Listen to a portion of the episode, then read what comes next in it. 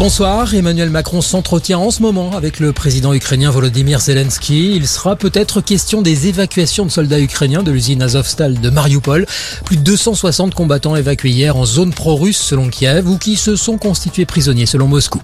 Les combats par ailleurs se poursuivent en Ukraine. Huit personnes sont mortes après le bombardement par les forces russes d'un village de la région de Tcherniv dans le nord de l'Ukraine. Notez par ailleurs que la Cour pénale internationale annonce aujourd'hui le déploiement en Ukraine d'une équipe de quarante-deux enquêteurs et experts. C'est la plus importante mission en termes d'effectifs jamais envoyés sur place.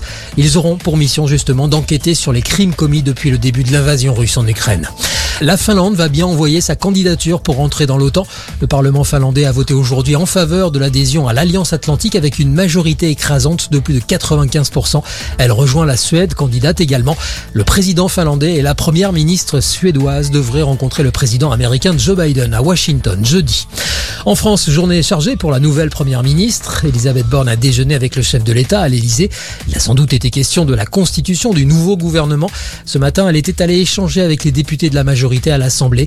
La tâche qui nous attend est immense, leur a-t-elle notamment expliqué. Le chômage quasi stable en France, c'est le constat de l'INSEE qui vient de publier les chiffres du premier trimestre deux mille vingt-deux. Taux de chômage à sept virgule trois pour cent sur la période. Il était à sept virgule quatre pour cent sur le dernier trimestre deux mille vingt et un. Il est aujourd'hui à son plus bas niveau depuis deux mille huit. La reprise du procès des attentats du treize novembre devant la cour d'assises spéciale de Paris. Aujourd'hui, les rescapés se succèdent à la barre, dont deux membres du groupe Eagles of Death Metal, groupe qui se produisait au Bataclan ce soir-là.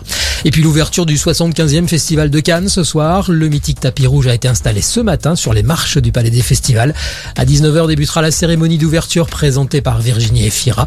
C'est le nouveau film de Michel Hazanavicius, Coupé, qui ouvrira le festival. Un film hors compétition qui sort simultanément partout en France. Voilà pour l'actualité. Très bonne fin d'après-midi.